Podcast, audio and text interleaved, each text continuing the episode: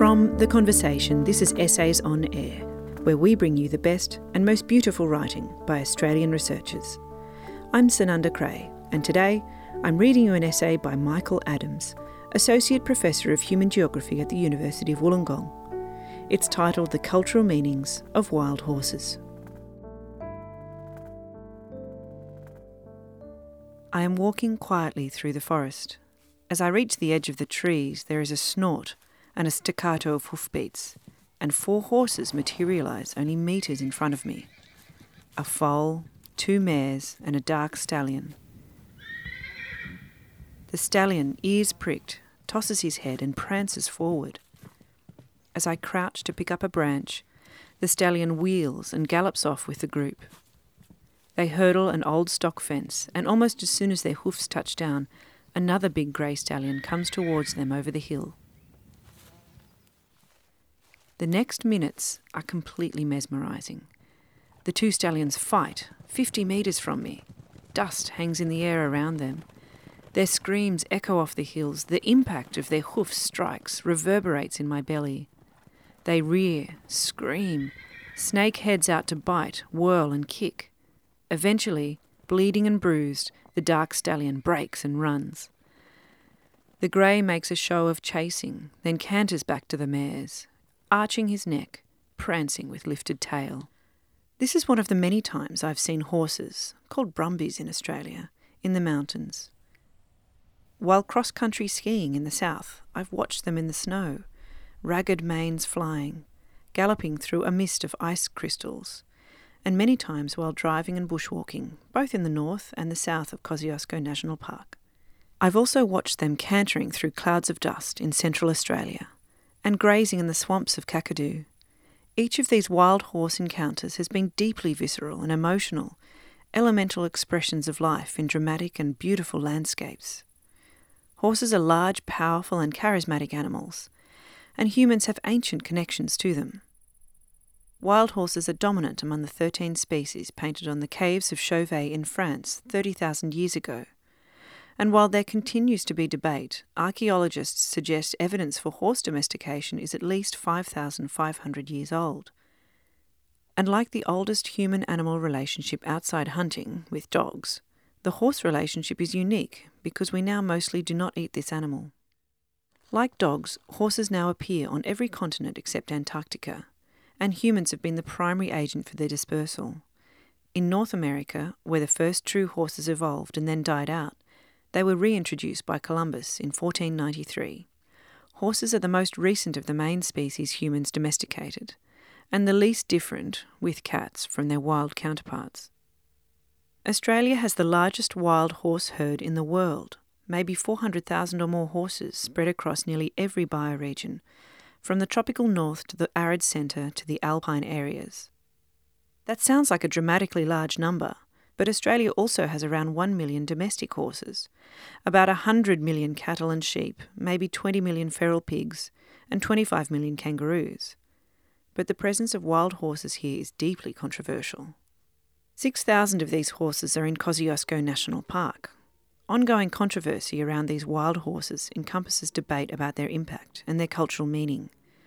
There is very little systematic research, and a large amount of emotive and anecdotal argument from both sides. There is circularity and self referencing in government wild horse management plans, very little reference to studies from Australia, and almost no peer reviewed research on horse impacts in the Snowy Mountains, despite decades of argument that they cause environmental degradation. And Kosciuszko is right next to Canberra and the Australian Capital Territory, which has the largest per capita horse ownership of anywhere in Australia. Several enterprises run horse trekking trips in the Snowy Mountains, often interacting with brumbies. The Dalgety and Corryong annual shows on the boundaries of the park highlight horse skills, including catching and gentling brumbies. In many places, mountain cattle properties are increasingly using horses instead of motorbikes to handle stock. The Kosciuszko wild horses are also tangled within the embedded idiosyncrasies and contradictions of the largest national park in New South Wales. Here, there are protected populations of two species of invasive fish, brown and rainbow trout, that are demonstrably responsible for local extinctions of native fish and frog species. A gigantic hydroelectric scheme, with dominant infrastructure across large areas of the park, and expanding ski resorts where it's possible to buy lodges. Much of the landscape that is now part of the park has a long history of summer grazing by sheep and cattle. This wilderness has been home to Aboriginal people for millennia, as well as well known grazing grounds for more than a century. These complexities and contradictions reflect our often unconscious modern propensity for hubris. We insist we are in charge of what happens on this planet, including its wild places and wild species. Terms like land management, natural resource management, and conservation management all reflect this assumption of superiority and control. The United States has similar controversies around the management of mustangs across large areas of the West. New Zealand has the Kaimanawa horses, a special and isolated herd on Army land. In both of those countries, as in Australia, there is a unique history of horse interactions with Indigenous communities. The great Native American horse cultures are well known and extraordinary. As Indians had no introduction to equestrian skills from the Spanish invaders, they learnt extremely quickly from scratch. The first horses in New Zealand were a gift to Maori communities from missionary Samuel Marsden in 1814, and a Waitangi tribunal claim has been brought to protect the Kaimanawa horses as Maori taonga or treasures. Aboriginal stockmen and stockwomen were the mainstay of the pastoral industry all over Australia until the equal wage ruling of 1968 resulted in the wholesale expulsion of Aboriginal stockworkers in North and Central Australia. Peter Mitchell's recent book, Horse Nations, uses that term to describe the people animal relationship in certain Indigenous communities. Both Native American and Aboriginal cosmologies often place animals, including horses, as their own nations, with whom they have a responsibility to respectfully interact. The wild horses of the Australian Alps are arguably the strongest cultural icons. The enduring legacy of the man from Snowy River, both the iconic Banjo Paterson poem and the 1980s film.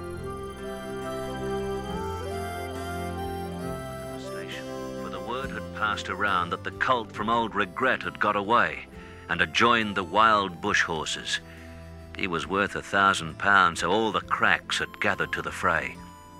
All the tried and noted riders from the stations near and far had mustered at the homestead overnight. But also the Silver Brumby series of novels by Elyne Mitchell, still in print after nearly 70 years, idealised the strength, beauty, and spirit of these wild mountain horses. At least one source suggests that the man from Paterson's poem was in fact a young Aboriginal rider. This is not at all implausible. There is much documentation, as well as strong oral histories, of Aboriginal men and women working stock on horseback across the snowy mountains. The Aboriginal mountain missions at Brungle and Delegate both have many stories of earlier generations working as stock riders and also mustering wild mountain horses. David Dixon, Ngarigo elder, says, Our old people were animal lovers. They would have had great respect for these powerful horse spirits. Our people have always been accepting of visitors to our land and quite capable of adapting to change so that our visitors can also belong and have their place. While the iconic figures of the cowboy and stockman is masculine, amongst Aboriginal stock workers, women and girls were likely as common as men and boys. In contemporary times, women far outnumber men in equestrian participation, and Brumby defenders are equally represented by men and women. Four Australian horsewomen generously shared their knowledge and skills in the research that backgrounds this essay. In the mid 1970s, I worked as a ranger in Kosciuszko National Park. In those days, rangering was a seat of the pants enterprise. We used to buy at least part of our uniforms out of our own money because the issued items were so inadequate. And we taught ourselves to cross country ski. We drank socially with the Brumby runners and other people from the surrounding rural communities. In many places, rangers were and are intimately part of the community, not seen as public servants. There is a complex and interesting relationship between the university educated national park staff and local rural workers with deeply embodied knowledge and skills, with rangers acknowledging that they need the skills of these locals to carry out much of the animal related work in the parks, including trapping and mustering wild horses. Recent proposals to helicopter shoot large numbers of wild horses in Kosciuszko would potentially sever this link. Helicopter shooting requires specific marksmanship skills not common in rural communities. While we debate how to reduce our wild horse numbers, other countries are working to re establish wild horse herds in Europe and Asia. It is often argued that domestication saved horses and many other species from extinction, aiding their establishment all over the planet while their wild ancestors diminished or disappeared.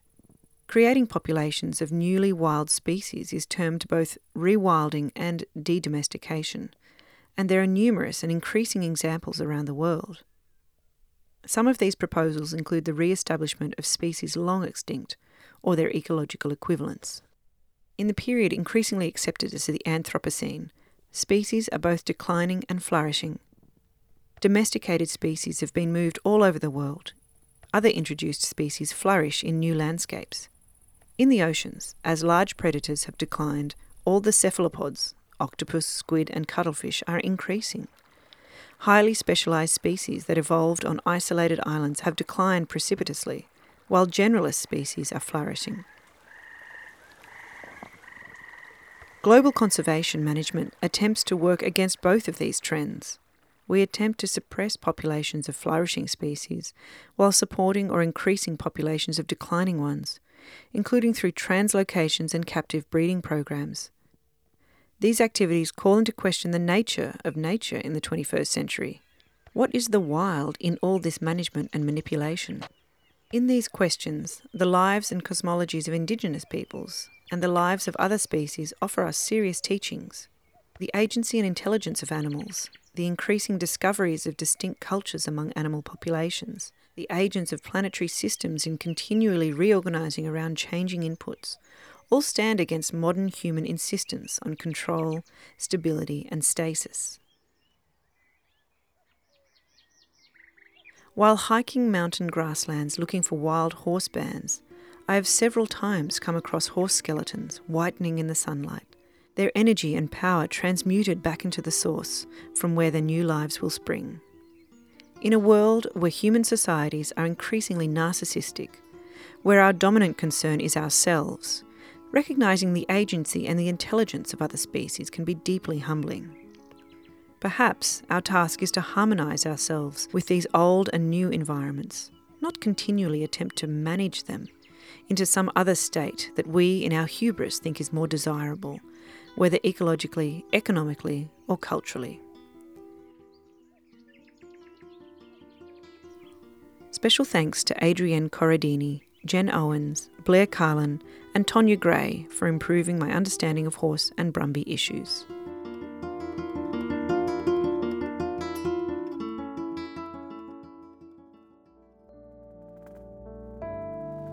Today's episode was edited by Sarah Matthews. You can see a full list of audio and music credits on our website at theconversation.com.